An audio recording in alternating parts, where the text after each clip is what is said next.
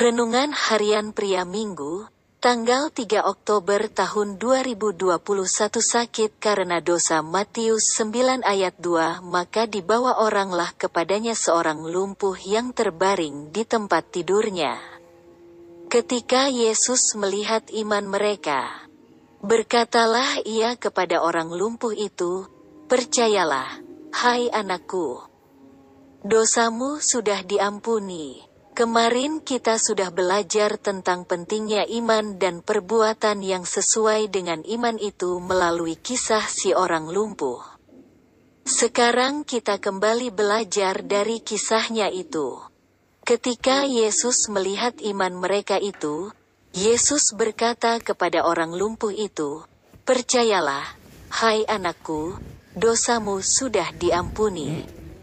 Pertanyaannya adalah, Mengapa Yesus tidak langsung mengatakan kepada si orang lumpuh itu, "Jadilah sembuh dan berjalanlah"?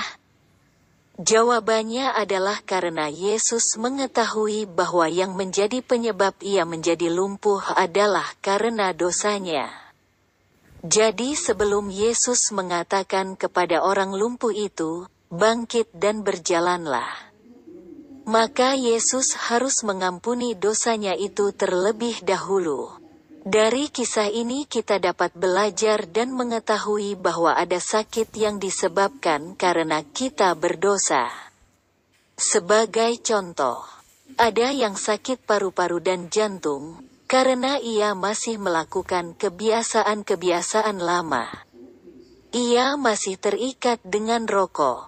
Ada juga yang sakit mah itu juga bisa disebabkan karena kekhawatiran dan ketakutan yang membuat ia depresi. Kekhawatiran dan ketakutan itu juga dosa karena tidak mempercayai firman Tuhan. Jadi kesimpulannya adalah ada orang yang sakit, juga bisa disebabkan karena ia melakukan pelanggaran atau dosa. Jalan keluarnya adalah datang kepada Yesus, mengakui dan bertobat. Selama aku berdiam diri, tulang-tulangku menjadi lesu. Karena aku mengeluh sepanjang hari, Mazmur 32 ayat 3, refleksi diri, apa yang firman Tuhan katakan kepada Anda?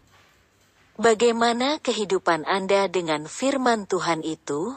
Catat komitmen Anda terhadap firman Tuhan itu. Doakan komitmen Anda itu, pengakuan imanku, dengan pertolongan Tuhan. Saya belajar melakukan firman Tuhan dan saya hidup sehat.